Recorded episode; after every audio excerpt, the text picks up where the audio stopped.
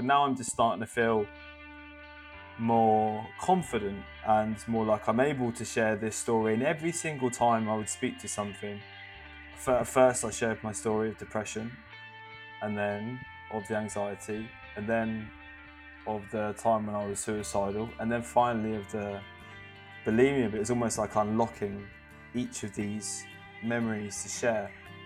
And it took time, but eventually I was speaking to large groups of people and just felt I was like, I'm really onto something here. Like I what I've been through is so actually common with most people that I speak to. Everyone has got their own story.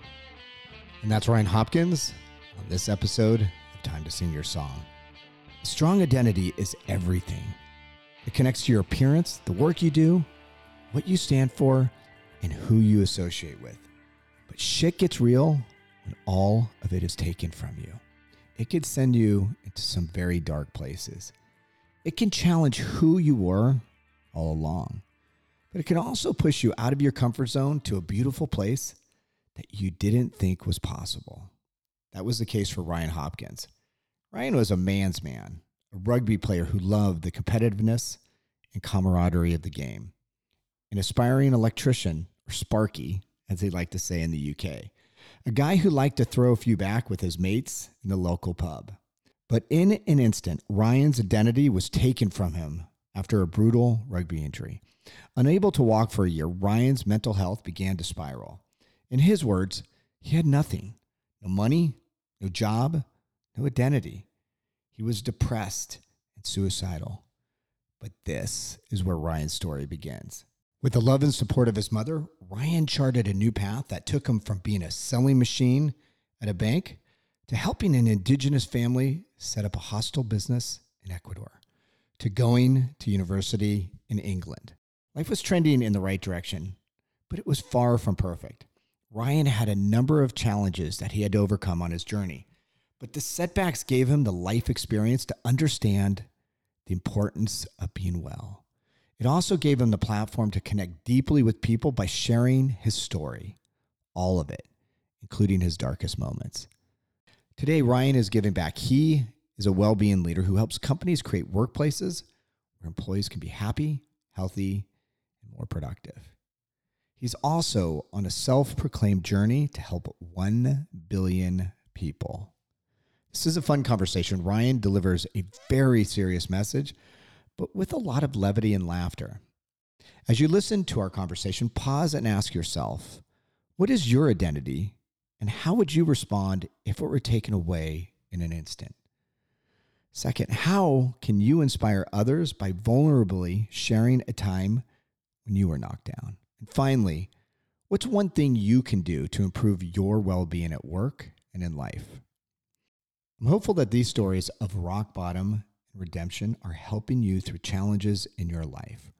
Personally, they are helping me on my journey to being a better person. If you're enjoying these conversations, please go to Apple Podcasts or Spotify and give Time to Sing Your Song a five star rating. Please also share your thoughts as well. It really does help in bringing awareness of these awesome stories. Please also share the podcast with your family, friends, and colleagues. As I go deeper on this journey, it is becoming clearer by the day that Time to Sing Your Song is a platform for ordinary people to share their stories of how they overcame gnarly obstacles to live a life that they only dreamed about. And what's crazy is the variety of the stories that are coming to me.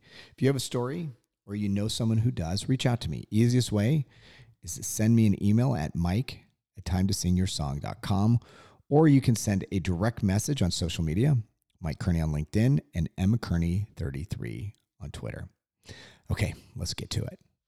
Ryan, welcome to the show. Thank you very much for having me. It's not the first time we've been here, is it? no, it's not. But I do need to introduce you to everybody because you have got an accent. So tell us where you're from, Ryan. I am from Hastings in the southeast of England, but I currently live in London. Love it.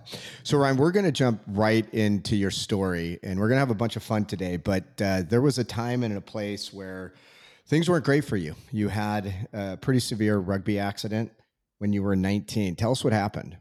Yeah, of course. Uh, if you've ever spent much time here, Mike, you'll know that it rains fairly frequently. It's actually sunny right now, which is um, honestly so nice and makes me so happy. But it wasn't rainy, a fateful day, all that time ago when I was uh, wasn't sunny. Sorry, all that time ago when I was nineteen. I was playing rugby, and um, most time when you play here, it's wet and boggy and awful. Um, my foot stayed in the floor, and I was tackled, and my foot was still on the floor, and I was horizontal. So spiral fractured my leg, dislocated both sides of my ankle, and uh, didn't walk for about a year at that point, multiple operations, and was in a wheelchair. I was trained to be an electrician at the time. My life was meant to be very, very different. Being someone from a small, smallish town in the UK with no qualifications, that's almost the only thing you have to do. And I lost that opportunity, that job, and my identity at the time. Ryan, you're almost glossing over it though, because when we first talked about this accident, even though you just said that you broke your leg, tell us yep. what it was like on the field and what they actually had to do to get you to the place where you didn't lose your leg. Yeah, I guess I did. yeah, it's kind of important, I guess. You're like, just like, ah, I broke my leg. No big deal. Yeah, I suppose. Yeah, they just, they just popped it back in. No, um, so they didn't know my leg was broken, but the ankle was facing, my foot was facing the wrong way. So it was fairly obviously like dislocated. So like, oh, they t- they squeeze your toe to see if you still got circulation. There was no circulation in my foot. So like, oh, we got to push this back in. I was like, all right, go on then. I'm high as a kite on gas and air anyway. I'm like, you can do what you want. Like, I don't care. so they were like, they were like, okay, three, two. And they didn't know that my leg was broke. So just pushed all the bones like up my leg kind of thing. Mm. I'm not shorter on one side now, luckily, but that could have quite easily been the case. But um, yeah, I passed out on the field and then woke up in hospital and then had uh, a couple of operations over that year and I was wheelchair bound for most of the year. So, talk about the aftermath. One of the things you said, just from a, a work perspective, you were training to become an electrician. That was mm-hmm. off the table. Um. So maybe just touch on that a bit more, but but more importantly, kind of your mindset. I know that you know obviously you lost your ability to walk. Mm-hmm. We had talked about offline that you were gaining weight you're yep. a pretty fit guy before. You're depressed, suicidal, bulimia. Talk about all the shit that happened after the fact. Yeah, so that happened, and my identity was being a rugby player, sparky, or electrician, um, and that was gone, completely gone. You lose contact with people, and you start to become rather insular. Putting on weight because I was unable to move and just eating just to, I don't know. I think just comfort eating really. Um, completely lost all sense of identity. I spoke to the doctors and they diagnosed me with uh, depression at the time. I said, okay, well, the best way to get out of it, here you go, is some tablets. And they put me on quite strong antidepressants and they uh, kind of like made me hallucinate. So I used to like go for a wheel myself around and I was near some woods and I saw myself like hanging from trees. And I was like, oh my God, like I'm losing the plot and then at that point, I thought, well, I've got nothing. I had no, I had no money. I was 20 years old. I was in debt. Had no qualifications. Had no job. No prospects. No life. No career. No hobbies. Nothing. I literally had nothing, and I was like, ah, screw this. Like I'm done. Like, so yeah, I was wanted to kill. I was pretty close to uh, killing myself at that time. Was there anybody you could turn to at that time? Yeah, my mum. If it wasn't, if it wasn't for my mum, I wouldn't be here now. Mm. She's the best. And a lot of your, it sounds like it. A lot of your friends that were buddies before weren't there any longer. It sounds like they were around, but like you don't want to see them when you're in your deepest, darkest place and you're X amount, like multiple stone heavier. You feel like a piece of shit. Like you just don't want to see people who you want to mm. think well of you. So you like you kind of take yourself away. They were always there. Like they were always there when I needed them, but I chose to like isolate myself and then it becomes a self-perpetuating circle, doesn't it, after that? And your aspiration, you said before, was to be. I love the word a sparky. So an electrician sparky. Yeah. Uh, we don't use that term over I, here. did, I didn't know. is- That's, why. awesome, man. That's why. I, that's why I translated for you, Mike. So I was thinking, is that a Britishism? I'm sure it is. Actually, I like it more. So you were Sparky, Yeah. and even at that point in time, you said, you know, that was about as good as it was going to get for you. That was kind of was. your ceiling. Yep. So now you've lost that. You're depressed. You're suicidal. So how did you how did you start to move forward? Like what happened?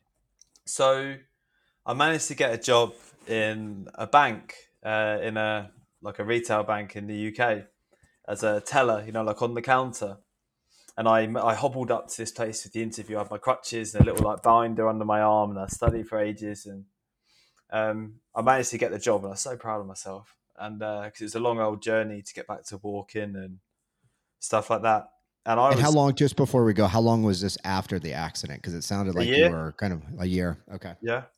Um, and I got the job there, and I could sell ice to an Inuit. Like I was pretty good at selling. Like I get to know people. I'm like, "You all right? How's it going? What do you need? What you saying?" Like look at the account and always have a bit of fun and be a bit cheeky, like a cheeky chappy. Do you know what I mean? Right. And, I do, um, but you, but, but Ryan, before we go there, because this sounds like, oh, you know what? I went from, you know, I I'm not quite, suicidal. not quite, not quite that, not quite that easy.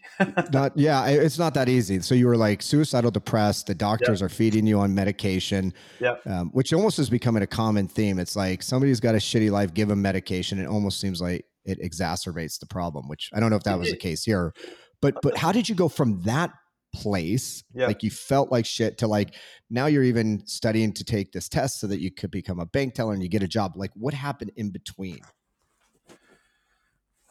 Uh, it was it was the bank job that like kept me going. That was the next step, but it didn't solve the issues because I got the ability to walk again, and I started doing that and focusing on that, and then I started to level up my diet because then you start to see some changes, and I focused on those things. I got myself to the gym, but then I went too far with it, and I uh, developed bulimia.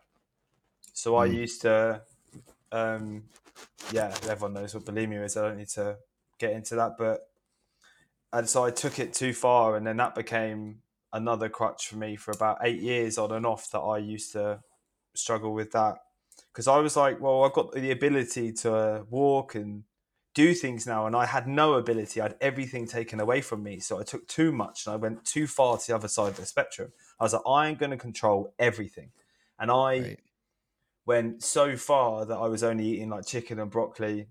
And at one point, I was trying to, I got so lean that I was trying to talk while on the counter. I lost about, I think, 40 kilos, 35 kilos.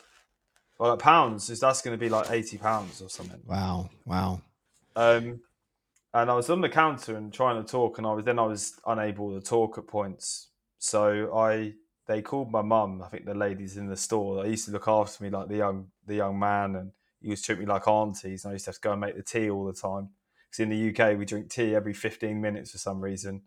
But um, I like a cup of tea. Don't get me wrong, but some people drink so much of it. But uh, they called my mum because they knew what I'd been through before. Because I share I shared it with them. Um, they said I think something's wrong, so she took me for a walk, and we went to a cafe, and I tried to speak to her, and I told her about it. And she's the first person I told about the bulimia, and she made me sit with her and have a piece of cake that we shared, and we sat together for hours afterwards to make sure I didn't go and throw it up. And we sat and we spoke and moved through it. But yeah, it was years that I had that yeah, just it was. I don't know. I felt like I had the ability. I was able to control it. Having everything taken away from you and feeling absolutely like there's nothing that you can control in your life. The first thing you want to do is get it all back and get your arms around everything. Something that I still struggle with a little bit, in all honesty, but I've got a much better grip on it now. I'm thinking that I'm somebody out there that is going through a tragedy like you did, Mhm. where once again, and I'm rewinding the clock a little. Um, I just want to make sure that I capture this because Mhm. you were as kind of low as it goes, Yep. and something happened to change your situation. Even though obviously it sounds like there were still issues like uh, bulimia and, and some of the other challenges you had to overcome. But was there a moment when you were at your darkest spot in that year period after the rugby accident mm-hmm. where you said something's got to change? And and really what I'm looking for, Ryan, is is using your story potentially to inspire others that are kind of at rock bottom to say, you know what, I can. I, I know the point. I know the point you're looking for, and I'm just struggling to see it or think about it. I think for me, it was just the constant like love from my mum and mm. family and checking in. She's got her own demons, and it's something that we seem to suffer within the family. Our neural chemistry is not quite right, or maybe we're just unfortunate. Um, so always checking in with her and talking with her, and over time seeing that there was another way out. That when you start to get one or two wins and things start to tick in your favor, that you start to collect those and cherish them. And it was simply the fact that I was able to move again was the catalyst for doing the next thing, and then that then unlocked the ability to go to the gym and then start to feel a bit better about myself. And the job unlocked a bit more self worth, which then unlocked further developments. So I can't see like one moment, but I think it was if I had to explain it, it was simply just the care and affection of my mum. Yeah, I, um, I'm I'm thinking about that because there is a really important point there, and you know I've probably been on both sides where you know you're looking for help, but then you're also there to help. And I think sometimes when you're somebody like your mom, you may be thinking, I'm giving this love, but are they accepting it? Do they know that the love is there? And I think mm-hmm. to a certain degree, I'm not saying this is your point, but the outcome of your story is because my mom was there every single day, even in the lowest moments, that's one of the things that pulled me through. And and one of the messages that's that I receive is don't exactly give up. Yeah, yeah, don't mate, give up on somebody. We're getting there. We're getting there. You're getting it out of me. I knew you would. like this is this is exactly it. And I now do this for a lot of people, but and it's not you might not be appreciated. They might not want you right now, but they want you and they need you. You just have to keep being there and turning up, right? You got someone that's going through some shit. They might not appreciate you. Most of the time, in fact, they will probably unappreciate you or like just won't want you there. But just by you being there and continuing to turn up and being that energy, that person, that rock that they can count on, this might be exactly all they need.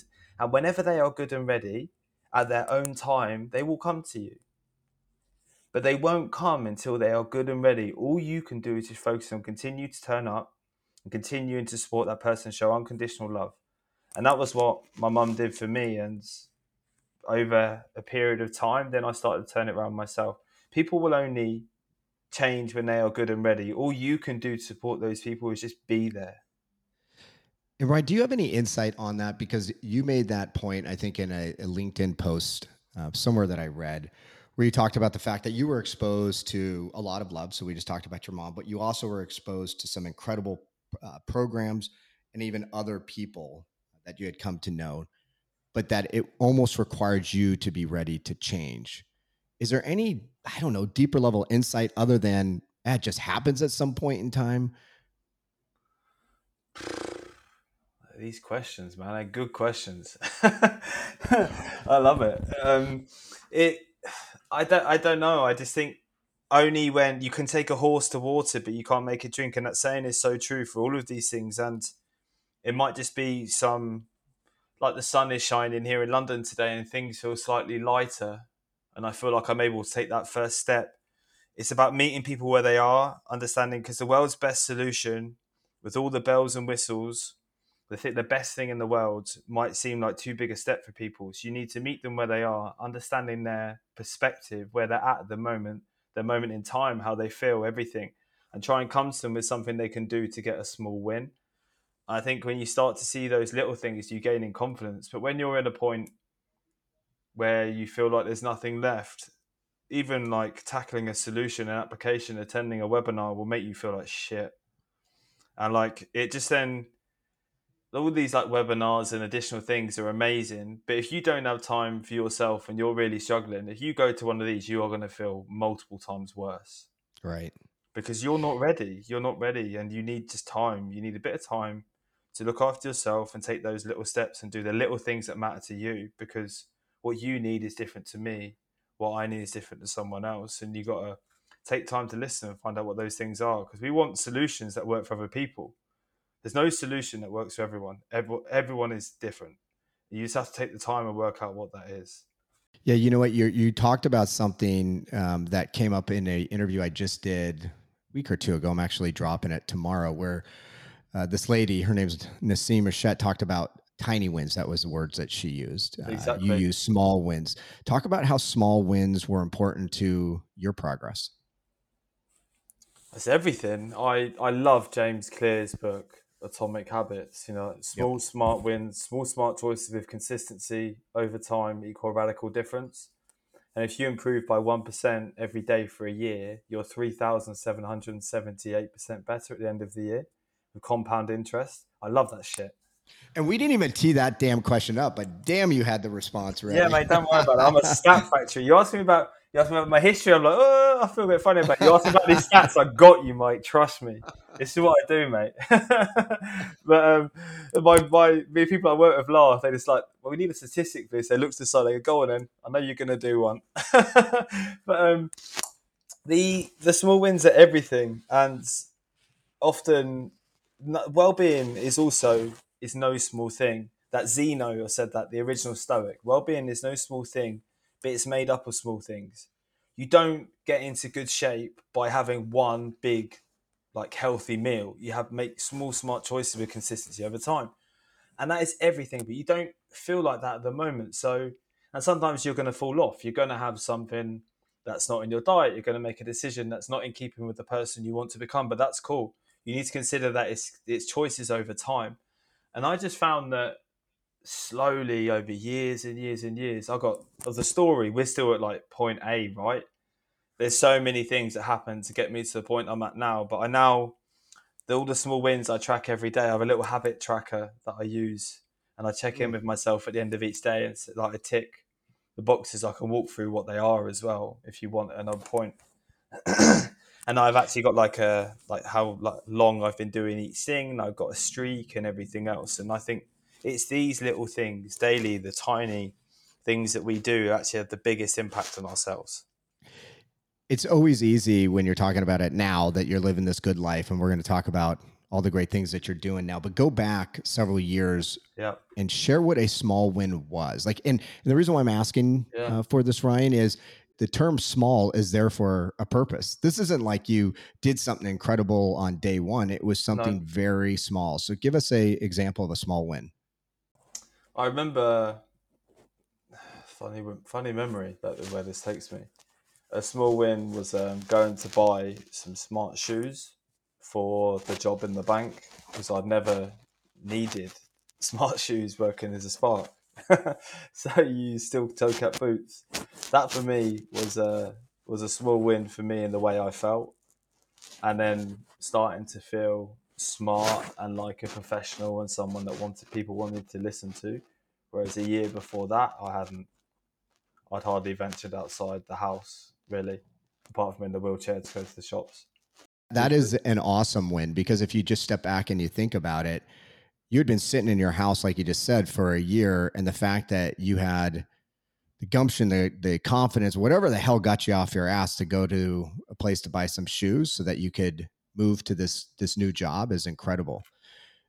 I do want to take it back to that new job because that's where I kind of think I kind of cut you off and we've mm-hmm. diverted all these different ways over the last 10 or 15 minutes. So you go into this bank, it sounds like you you pass a test. So that's a pretty big deal at this point in time.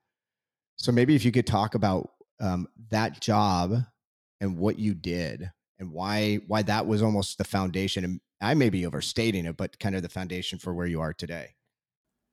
I think it led to it. It was it got me out of the hole, as it were. Um, in the bank, I was pretty good. I was able to sell, and I was actually one of the top salesmen in the UK for the bank for lead generation this is when I started to think, oh, maybe I have a I have an aptitude for this sort of stuff. Maybe I can do more than like what I was. Well, the limit I put on myself from when I was younger. Um, and I was there for about a year and a half and started to develop a stronger sense of self and what I was able to do. But still, at that moment in time, I wasn't very confident. I was still suffering with bulimia and anxiety. Was um I actually packed it all in. I sold all of my stuff and then flew one way with an ex girlfriend to South America, to Argentina. So that was where I think it really began. I did want to want to just touch on the fact that you were really good at selling. Is this a skill that you think you even knew you had before joining the bank, or did it come out while you were talking to customers?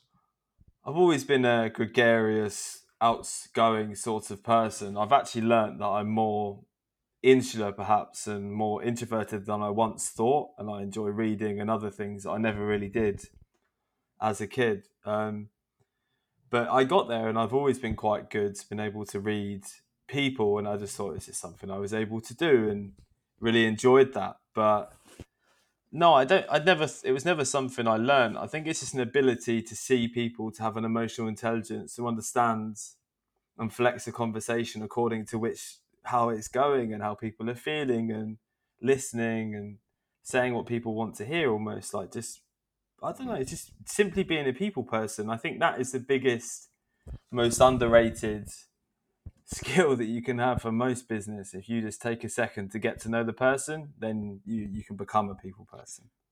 Th- that is so important because if you just go back a few minutes, you were saying, you know, my ceiling was a Sparky, an electrician. Mm-hmm.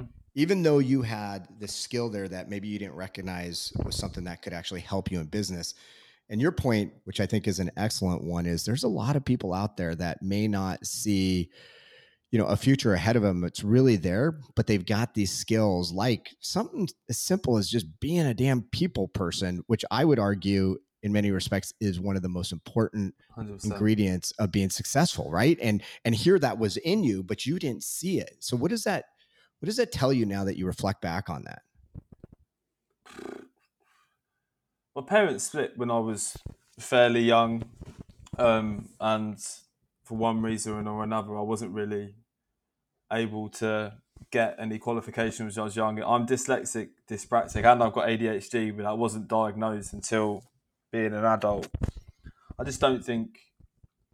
I don't know. I didn't really get the support required at school and with everything going on at home. I just didn't get any qualifications, and as a result, didn't really believe that I was capable of anything more. I think it all goes down to belief and what you're told. If you're told that you'll be a Sparky and that's great, you'll be a Sparky and that's great and you'll be happy with it. That's cool. Like, and that's no dramas at all. I know some very wealthy Sparks who are very, very happy. Who are earning right. much more money than me. but like then you work in a bank, you're told that's great, that's your expectation, that's your roof, you accept that. I think only when you start to see that you're capable of more and most of us are not taught that in the education system, especially coming from like poorer parts of the UK. And I know it's exactly the same in the States, right? If you're not from an affluent place and you don't grow up in an affluent family and you're from a low socioeconomic background, then you're not going to believe you're capable of anything more. And your ceiling is going to be where you and everyone else around you place it. Only when you start to see what you're capable of and little flashes does it start to unlock stuff. It took years, years and years and years for me to even believe or conceive that I'm able to do what I'm doing now. Today, I got it agreed, Mike. I'm doing a TED talk. Can you believe it? I'm doing a flipping TED talk.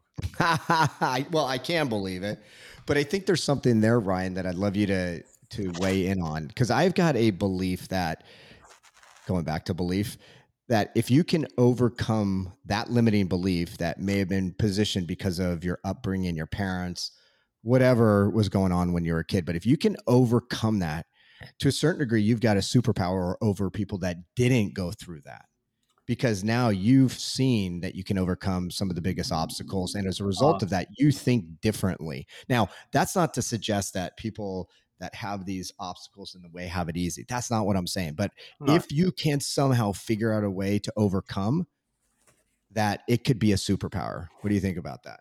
100. 100%. Like you know, you know kintsugi. Do you know the concept of kintsugi, Mike? You yeah. Do, so yeah? I do. Well, it's funny because the lady that I just interviewed talked about that being that Japanese philosophy being yeah. core to her recovery. So yeah, it's funny that you just mentioned. I had no idea at the time, right?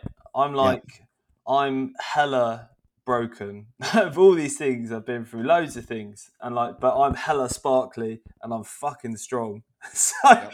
and like, this plate has been dropped more times than you can imagine. But as a result, yes, I've been to hell and back, like in my own head, right? There's no tougher battle than the one you'll fight in your own head. And as a result, I'm pretty bloody resilient now, and I've got a healthy dose of perspective what the people I try and help can go through on a daily basis. And I wouldn't change any of my experience as much as they hurt at the time. It's what makes me who I am, the empathetic person who wants to change the world as a result of those things. If I didn't go through them, I wouldn't be doing what I'm doing now. Totally. So, so, zero, so zero regrets. I I raise that just because there are people that are listening that are like, my life sucks. Yeah. There's no way it's going to get better. And I guess what I'm doesn't, saying doesn't directly like to doesn't you. feel like it at the time, does it? Of course it doesn't. No, of course it doesn't. But but but I would say to them, just realize that when you overcome this challenge that is in front of you, you are going to be stronger than everybody else. Hell yeah. And that is one of the things that I always think about. And and I actually just a not even a funny example because it's a real life. My my younger son, he's 14, he just won um, the 300 meter uh, championship for his districts. This was after a year where he fell in the district championship last year was five out of eight, even though he had the best qualifying time. This year he was, and this is not, this is not, you know, this is sports. Who really cares? But it's important to him. This year he was um, the third fastest qualifier, so he was number three. So he's not projected to win, Mhm. and he ended up winning by a second and a half. And we had been talking about the whole time to use those setbacks as a way to focus your energy so that you could win. And that's exactly what he did. Now, that is a very silly little example in a 14 year old's life. It But the point it isn't. is- it isn't though, right? Because what Yeah. happens for him and what happens to me are not comparable. But he went through some stuff. He felt pain. He failed. He tripped. He fell. He erred, and he got back up. He dusted himself off. He used that fire and he got after it. And I think that's that's it. And that Right. Well, and your story is, you know, I literally couldn't walk for a year. I had no hope. I was depressed. I started to get a little traction when I went and worked for the bank. Mhm. Started to figure out that there were skills that I had that I didn't even I didn't even know probably would help me kind of in more of the corporate world. But then you work for a year and a half at the bank and you're like, well, I'm I'm I'm good with this. Let's go to South America. So let's pick it up there. Such a nice segue. um, yeah, one way to Argentina.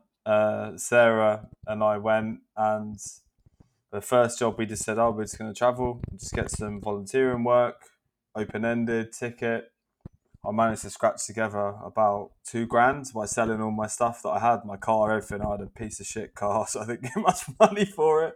But uh, I got together everything I could, and we were like, "Oh, we're going to travel." So worked in a farm in Argentina, uh, school in Chile, hostels, uh, bars in Bolivia and Peru. Then taught myself teaching myself Spanish on the way, and I, when I get like really into something, I get really into it, and that's the that's my like obsessive nature. That's something I wasn't able to funnel when I was younger, and I've learned as I got older. That as I get older, it's almost like a superpower, but only when I'm really interested. And I was like, oh, I'm going to learn Spanish. And I was on Duolingo. If anyone's done that, they'll know that Al. yeah. I mean, honestly, I had like a 452 day streak. I was like, I'm not letting that little guy down. I was like, I'm on this. I must have been like, I was like Duolingo's like top player. I was honestly the points. I was like, yeah, you better believe I'm smashing all these trees out. So I do that every day in a little book and I write it down. And I was fluent, fluent by the time I got to Ecuador, uh, uh, six months in. And we helped a uh, indigenous family set up a hostel business, uh, built the huts on the side of a mountain, put them on book, booking.com, got them finance in the bank. I did it all in Spanish. And I was like, that was pretty cool. And I was like, I want to use, then I'm really starting to lift the idea of my self limitations at that point. I'm like, you know what? I can do more. I just flipping opened a hostel business in Ecuador on the side of a mountain in Spanish. Do you know what I mean? I'm not, I'm not meant to be doing this shit. I was like, this is not me, but you know what? It is me. And I was like, I want to go to university. So I said to Sarah, I said, I want to go to uni. And she said, I want to carry on traveling. And she did her thing and I did mine. So we left each other in Colombia. I flew back to the UK. I was like, I'm going to go to university.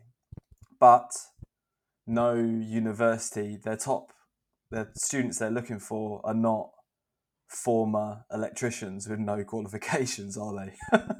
surprise, surprise. No, no, they're not, Mike. I'll tell you that, mate. They're not. but, isn't that isn't that sad though? I mean, if you just step back and and I'm not as familiar with the uh, schooling or college system in in the UK, but I mean, you were exactly the type of person that I would die to work with. Somebody that you know was thoughtful. You just talked about the fact that when you were interested in something, you would go to the end of the earth to learn it. Mhm. Like you're exactly the type of person. Yet, the university wouldn't look at you.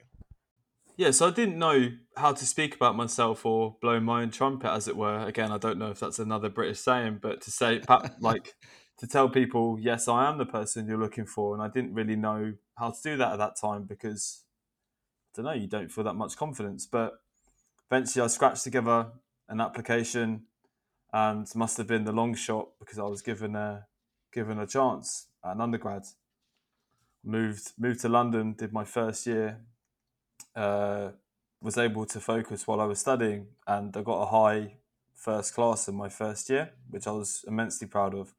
And I thought, oh, I actually want to see if I can transfer to a better institution.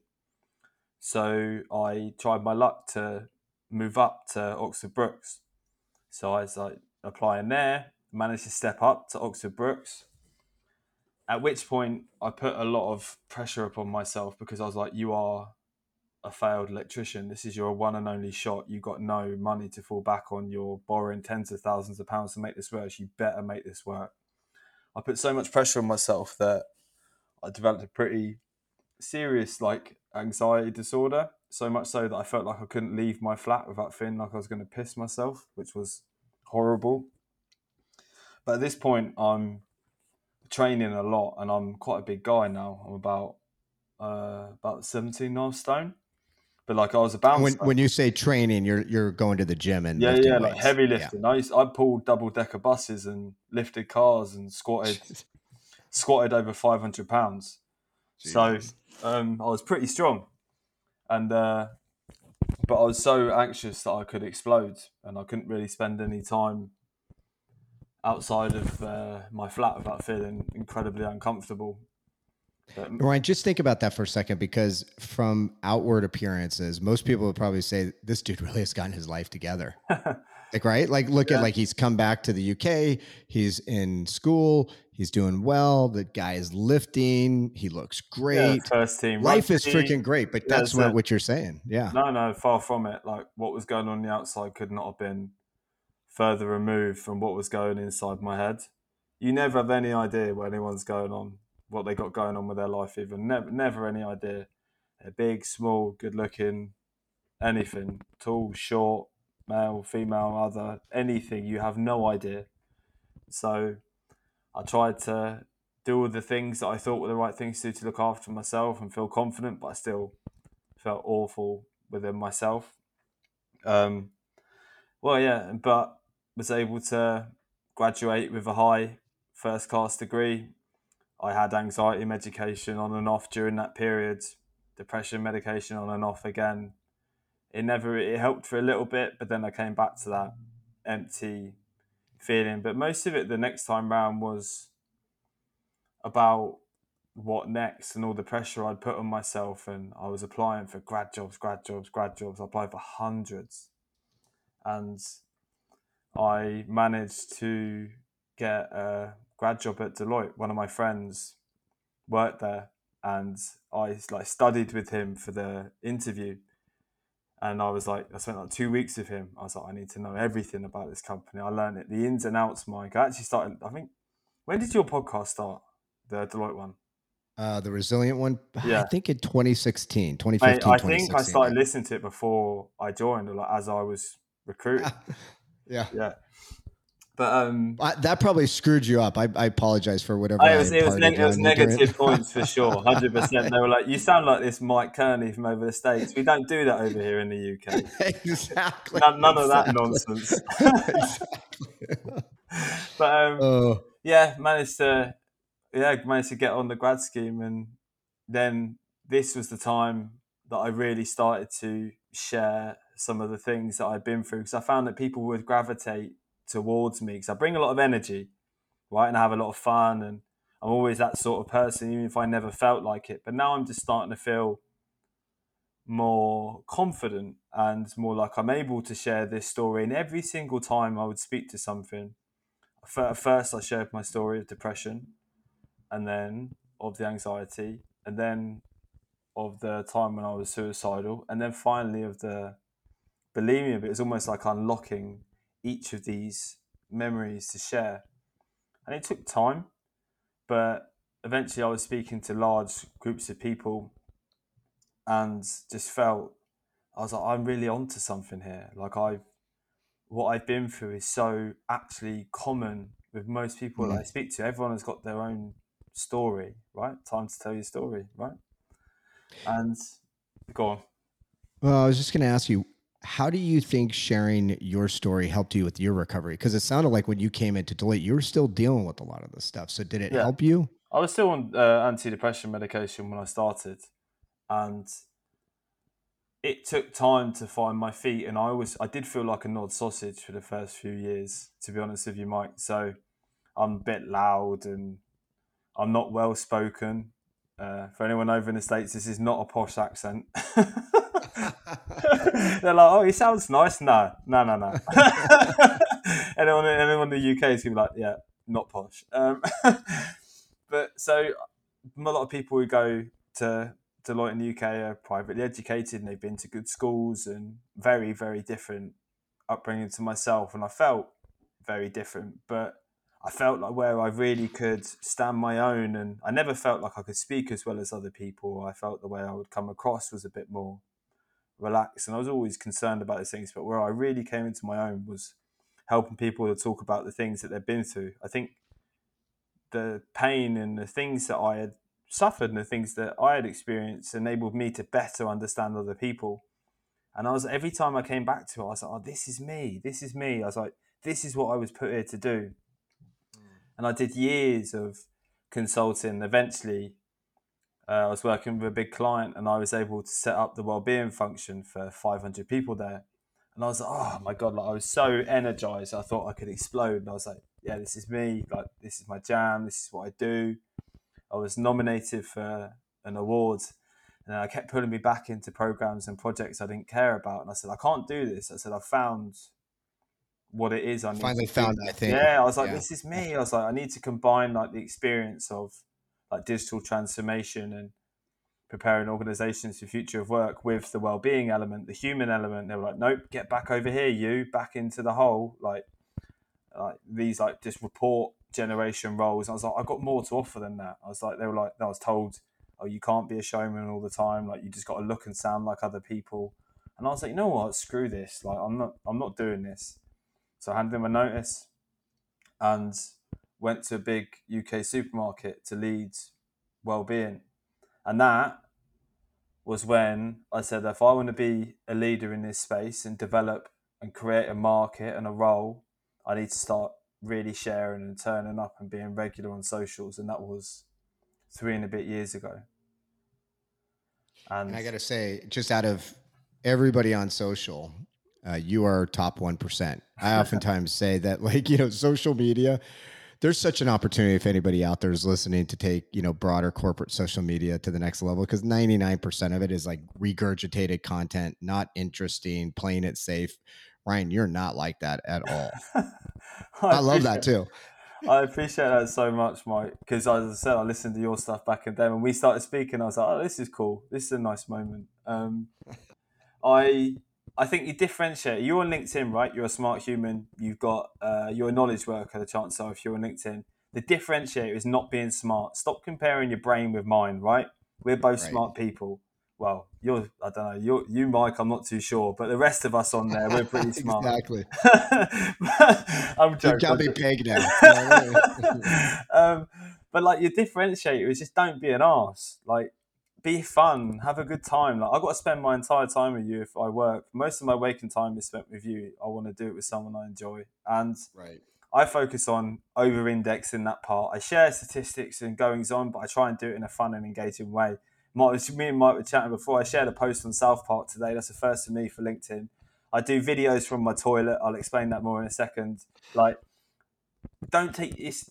yes, everything's serious. Yes, there are people going through some crazy stuff, but often the best way to get them is to be a bit lighter, right? To meet them where they are, to make things a bit like become with a bit of brevity because life can be pretty bloody serious at the moment. Like inflation's crazy. You've got the war in Ukraine, everything else. It can seem like one thing after another.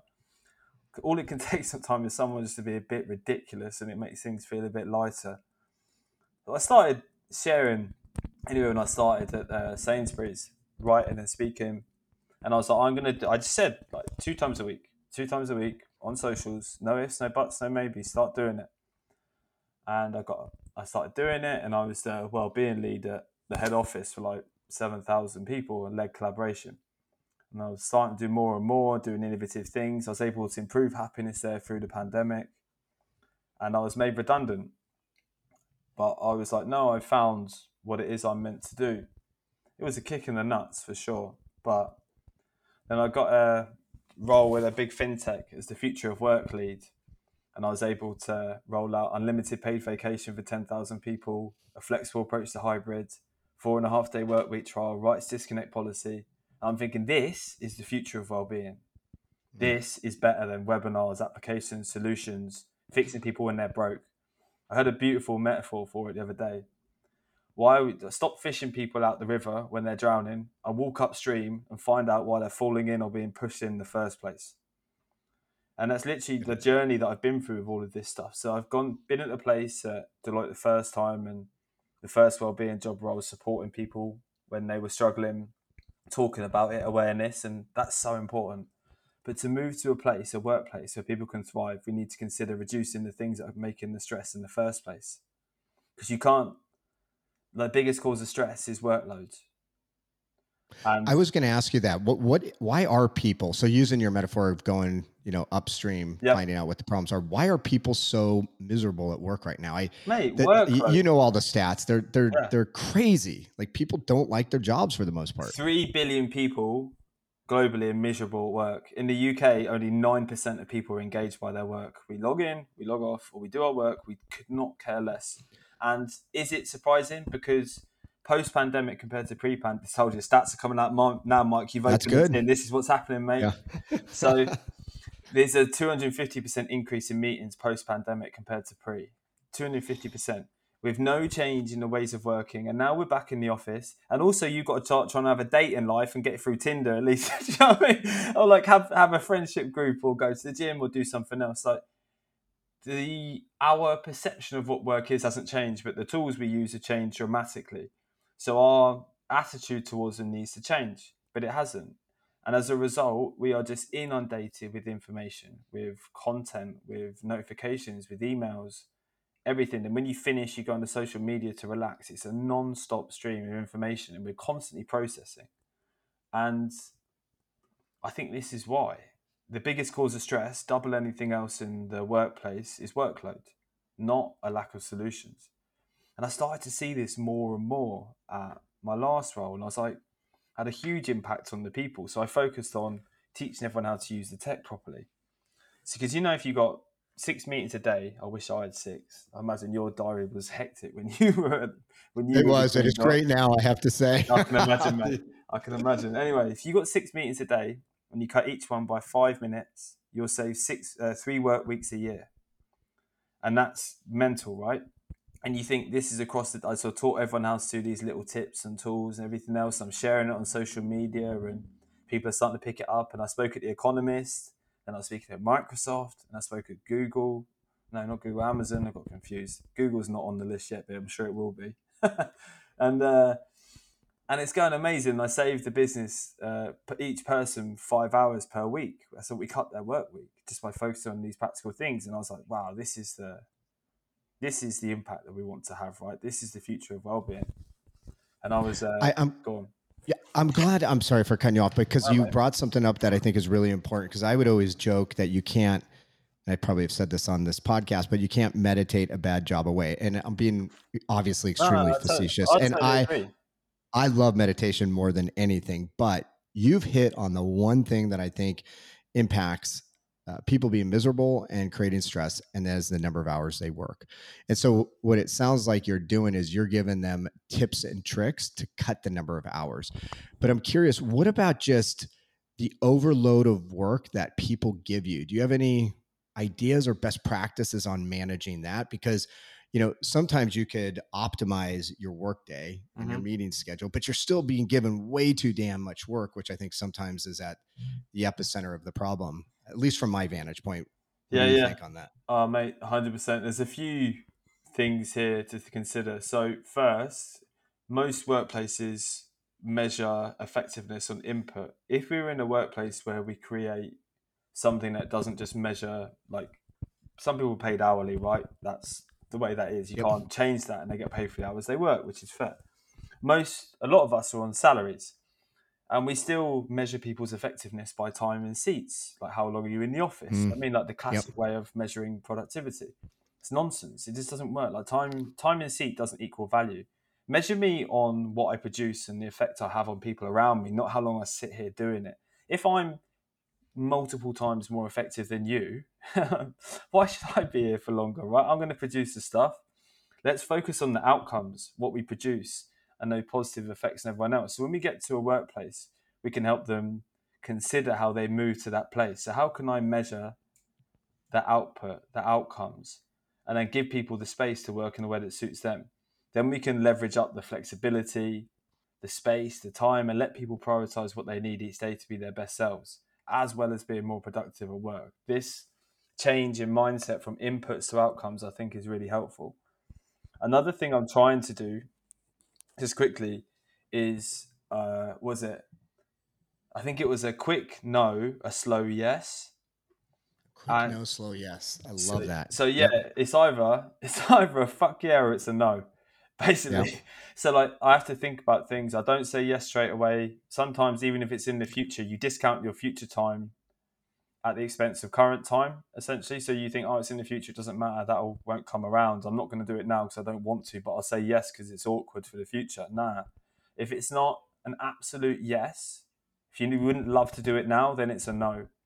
And if it's not and if you're not sure then you just say i'll get back to you. I'll let you know i'm getting Right. better and better at start doing these things well it's really difficult because i love what i do and over the past three years i told you i was sharing and writing now i've engaged over 5 million people on social media with the stuff that i do i've spoken to like 50000 people face to face and now I'm now the pace of it's speeding up so i'm engaging over 100000 a week and I love it. And I look at so many amazing messages from people like, I so appreciate you sharing and what you're doing and how you're trying to configure the workplace, all this stuff. And it's it's the most gratifying thing in the world. And I want to have every single one to one and call and bit of mm. time with someone. But I worked out the other day, I had like 23 DMs and like seven requests for my time of like 30 minutes each. So at which point, like I wouldn't be finishing work until 10 p.m. and then I'll be flipping miserable the next day. So- then, then you will not be well. There's that This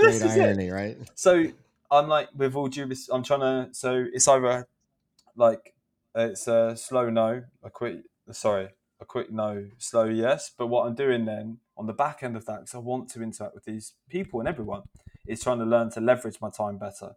So I have my the Audacious Goals Club, a LinkedIn live session I do once a month, so now I point people to that if they want to see what I'm all about. So I'm learning how to leverage up, learn how to say no, and then how to use the tech around me to configure my digital boundaries as well. And I try and help people with this. Ryan, you said something really important that I've thought about, but not in the context that you said it, and that is that we have a tendency as kind of humans to discount our time in in the future. And I actually, I experienced that last week, and I'm not going to say exactly what it is because I don't Mhm. want to call it out. But I agreed months ago to do something, and I did it. And quite frankly, it took me a while to get ready for it. It wasn't like something I could just kind of do on a whim. We do this all the time. We we totally. all the time. And I'm just trying to think now if I would that I read something somewhere. If you wouldn't do it tomorrow, say no. I love. I wish I. I wish. I wish I heard that because in the moment I was like, this is not, quite frankly, how I want to be spending my time now. Nope. And I wish I could go back several months ago and just say, no, I can't do it. And I it's the appreciate most, that notion. and it's the most valuable thing for people. We're all time poor. Uh, there aren't many people that aren't. And I think the biggest thing that we can give to people in the workplace is five minutes to themselves because people know that an apple is better than a packet of crisps. Like getting off your ass is better than sitting on it, or giving someone a loved one a call is better than being isolated. We we tend to know these things. We already know what we need to do to make ourselves a bit happier today. We just need the time, the space, a bit of space away from the digital tools and the psychological safety to avail of them. And I think I've kind of got to a point now where all of my thinking and history and my story and what I've been through and the experience of digital transformation has culminated in this point. And now I'm the future of well-being leader for Deloitte, and I've kind of amalgamated all of that, and I tell stories every day. And I think by doing it like a normal person, being completely transparent and vulnerable, and sharing the shit that I've been through, combining it with the future of work, I think we're coming to a pretty cool place. I'm super excited to see what the next few months have in store and how my story develops. Well, I love this because this is this podcast is all about people telling their stories of where they got knocked in their ass and now how they're living a good life, which which obviously you are. But I'm also very interested in somebody with your unique way of thinking and how to do well-being right. So I do have a couple more questions on well-being. And one is I'd love to get your thoughts on the responsibility for well-being mm-hmm. and is it your personal responsibility or corporate? Because there's a lot of times people think well i'm going to go work at xye organization xyz yep. excuse me. They're responsible for doing everything so that i'm happy and well. Uh, but then i probably subscribe more to the fact now i'm kind of leading uh, the question but i subscribe to the fact that at the end of the day you're responsible for everything in your life. So maybe if you could talk about that balance because both of them do have a role Mate, it's a combo like anything, like any good consultant worth their grade. Now I say it depends. but, um, it depends. Exactly. Yeah, that's it. You know, you know that one well. Um, but it it isn't down to the organisation to fix the individual, and I think a lot of them overstep. What I think they should do is focus simply on reducing the stresses and the things that are making people sick in the first place. I just want to go to a workplace or environment where I can prioritise the things I need each day and make sure I have time and space and to do them, and then provide the solutions for the people to use. So the organization doesn't have a right to step in for the person. The individual has to do that. You can take a horse to water, but you can't make it drink. But what the organization should do is try to limit the stresses, the negative, the draws on well-being, to try create the environment for the individual to flourish. Because what each individual needs is completely separate and different. What you need is different to me. What I need is different to someone else. So to assume that you know what people need and come up with this blanket solution for everyone is bound to fail. Because was it? If you prioritize everything, you prioritize nothing. It's kind of the same sort of thing, right? If you provide a solution for everyone, right. you support no one. So right. for me, it's just about creating the space, time, flexibility, autonomy, psychological safety, and then you let people do what they need in that time. And then with the individual, when they're good and ready, like we discussed, they will come and use the solutions. Ryan, there's been a lot of companies, I'll say tech companies, actually, probably yeah. most of them that are well known for how awesome, at least yeah. on the surface, their well being programs mm-hmm. are, yet they're laying everybody off. Yep. How do you how do you reconcile that in your mind? Uh, so we're doing some work at the moment where we're quantifying essentially the cost of poor well-being in the organisation and showing them how much they're losing currently in attrition due to stress, absenteeism, and everything else. It's currently seen as a cost by most organisations, but when you get it right and you create places where people can thrive, it actually generates revenue because happier people make might make more sales and make make more money for the business. It's a no-brainer. We know that personally, but the data hasn't been clear it's really interesting. I was with the team uh, from Oxford University last week at the World Happiness Summit in Lake Como. Things have changed since building sites in Hastings, that is for sure. but um, and they just done the, the world's largest study ever that pot that shows definitely the link between well-being or happiness and productivity in the workplace. And they found that for hmm. BT, British Telecom, massive employer here in the UK over two years, I believe it was, that a one point increase in happiness equals a 12% increase in sales. Jesus. Yeah, like that's amazing. Amazing. Yeah. Like an amazing link yeah. that's shown. And the way we're seeing it in workplace at the moment, we're seeing well-being as an afterthought. We focus on the bottom line. And that's why these redundancies are being made because they're being done to cut the cost base, right? Whereas when we shift the perception of what an organization is to the stakeholders rather than simply just the shareholders, a people first organization, create places where people can thrive. You watch the business performance step up. And they did another study that I'll share with you So they took a well-being metric, applied it to the companies in the S&P 500, the Dow Jones, and the Nasdaq. The top 10 companies, essentially, with regards to their score and well-being, were compared to the rest of the indices or the rest of the index. Over the last two years, the market value of the top 10 companies rose by 30%. The rest of the index rose by 10%. And that's in bull and bear markets. So not only are people more productive when they're happy, but organizations are more productive when their people are happy. So this is going to result in a change in thinking. This study and this research is going to change the way that it's seen in the organization. You watch. Where this is like this is like ground zero. I was going to say, there you go, CFOs. Take a listen. Yeah, man. This stuff matters. and then and then do it. Make it fun. Make it engageable because right. work is long, and you can't meditate your way a fourteen hour day. But what you can do is give people a little space, time, leverage up the flexibility, provide the solutions, and when people are good and ready, they will come and use them. When you do this and you encourage smart people to work in a way that suits them, enable them to be healthish, healthish with their selfish with their health. I think it's the least selfish thing one can do. Then you watch that organization will flourish compared to the rest. And we're starting to see it, and that's the work we're doing with clients, and that's what me and my team do around the world now. And I live such a purpose driven life. Like I flip and love it. I struggle, do struggle to say no, and I'm getting better at it, like we were talking about. and I'm like, yeah, let's go. You want me to speak? Let's go. No worries. But I just feel like this is such an important moment in time for the change in way in which we work and how we see the workplace and its role in people's lives. I don't believe in work life balance. I think it's just work, uh, life, sorry, which work is one part of. And when we consider that and we prioritize the things that we need to do each day to be our best selves first and work second, and workplaces let people do that, you you watch there'll be a monumental difference in those workplaces, those that prioritize it and those that don't. Hey, Ryan, let's do a lightning round where I'm going to shoot off a bunch of questions, maybe kind of, you know, uh, 10 second answers. How does that sound? Mate, let's do it. Let's go. Let's do it, man. Let's do it. Let's get, grab your uh, five cups of tea. Let's go. I'm just messing. I'm ready. I've got um, two. I've had three already. What one piece of advice do you have somebody who is working for one of those organizations that are not well, or maybe they've even got a bad bad boss? What would be your advice? To prioritize your boundaries and put them in place. So if you don't put your digital boundaries in, someone else is going to do it for you. So you can configure the tech in your favor, and you'll find it creates a lot of space. How do you stop from worrying? I'm not sure it's possible to stop from worrying, but what you can do is start to write down the worries. When they're written down, they don't seem quite as serious. And then you can ask yourself a question on paper and see what comes out. I found that really helps me.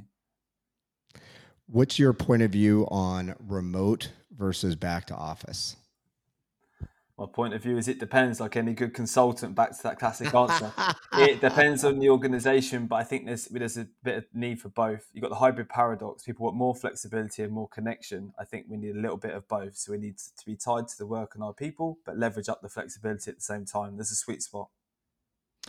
Now you're probably going to say this one depends as well but what's your point of view on more technology? It seems like every single day there's more and more technology and and I would argue to a certain degree some of that technology is is really foundational to what is creating a situation where many of us are not well, not at work but just in life. Mm-hmm. What's your what's your point of view on tech?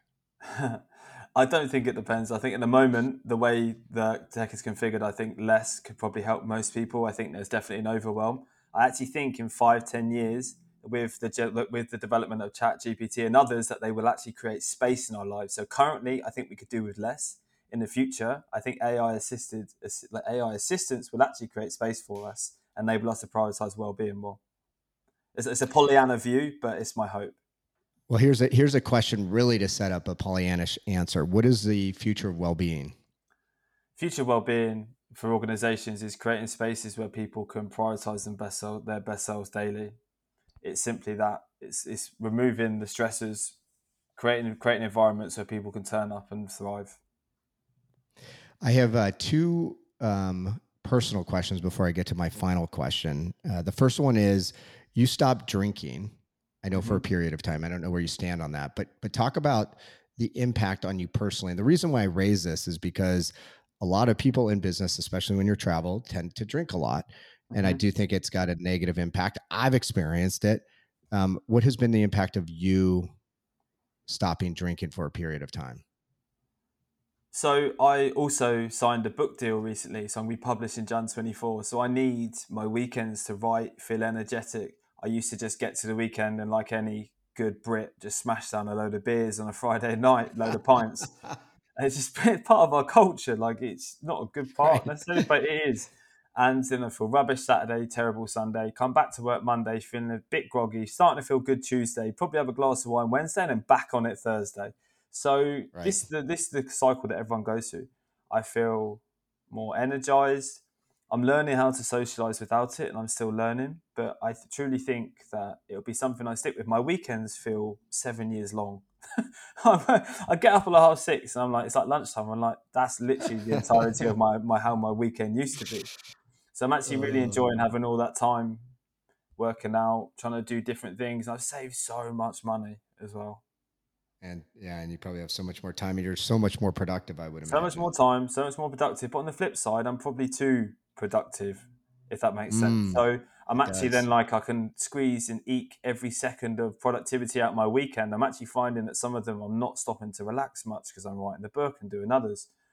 So I've kind of got to learn how to switch off like I would when I was drinking, but not by drinking. So I'm trying to like just go to the pub and have like a non-alcoholic beer and not be thinking or doing work or work type things. So the environment's good. I think it's just the booze that because you never have one, do you? It's always Yeah, 10. never, never. So if if people were to go and and take a view of you on LinkedIn or somewhere else, uh, they'll notice that you have a, a lot of tattoos and you have no problem showing it, which I actually love. And I think some people really believe that tattoos mirror their inner feelings. What do you think your tattoos say about you? That's a good question. I got a few when I was younger working on building site, and I don't. I as I aged, I just didn't feel like they were me. And recently, I got some of them done over with the two sleeves that you've seen, and that feels like me. So the thinking behind the Japanese tattoo is my left arm, which had nothing on, is a dragon, and a dragon is where essentially the koi is fully formed. So I am a flipping dragon, and that's how I feel, and that's how I had done recently. My right side, which had some cover up stuff, was just background, and that was my development. So I've got some on my legs. I just feel they make me feel more confident. Every every tattoo I got, I just felt like I was stepping into my own skin and the person I was meant to be. And now I feel like I'm fully formed, just like the dragon on my left arm. So Ryan, when I created this podcast, I, I did call it "Time to Sing Your Song." Um, Led Zeppelin, "Ramble On," unbelievable song. But uh, the reason why I did is I think all of us yearn for a day where we're singing our song, where we're doing the thing that we were meant to do.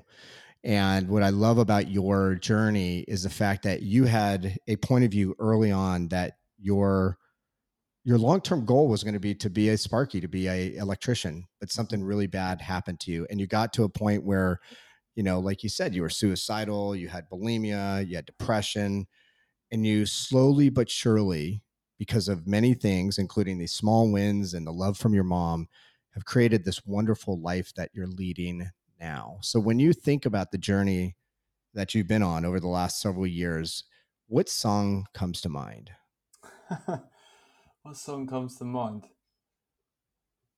Oh, or even genre it's gotta be. It's gotta be like Disco House. I don't know why that's the first thing that comes to mind. Like some like funky like ABBA remix, like a toe tapper, something that's got good energy and just lifts as it goes. Something that everyone likes and enjoys. So I'm gonna love say ABBA, "Lay Your Love on Me." I was listening to that this morning. and, and and it almost feels like it's because of the vibe. Is, is Oh, that mate, why you picked hundred that? percent. Not so much because of the words, but it's definitely because of the vibe for sure. I love that. I love that. Well, Ryan, man, thank you very much for spending the better part of an hour with me. This was so awesome on so many levels. I mean, one, I just have a personal interest in well-being. In in many respects, the journey you've been on uh, inspires me to continue to do the things that I want to do to help people. I know if if people go to your LinkedIn, it says that you want to help a billion people, and I think of Austin Powers whenever I hear that, like Doctor Evil, right? I got the same haircut. exactly, exactly. Uh, but man, I hope I hope you're able to do that, and I think there's probably not a better person. So Ryan, thank you so much for your time today. I appreciate it. Thank you so much for having me. I really, really appreciate it and everything you do. Damn, that was a lot of fun. Thank you, Ryan. You are really a good dude. You've inspired me on so many levels, but most importantly, to use every opportunity to authentically share my story. That's what sets you apart. You're changing lives by going deep on the dark places that you came from. I also love how light you are in your delivery. Keep it up. I'm going to be watching as you go for a billion. If you like my conversation with Ryan, go back to past episodes to hear other amazing stories of people who were once lost or broken and now are singing their song. Big thank you to everyone who listens to Time to Sing Your Song and being part of this community I am building. My goal is to help everyday people like you and me use the hard times as a catalyst to create a life we were all meant to live. Until next time. Start singing your song today because, as the anonymous quote goes, when tomorrow comes, this day will be gone forever. In its place something you have left behind. Let it be something good.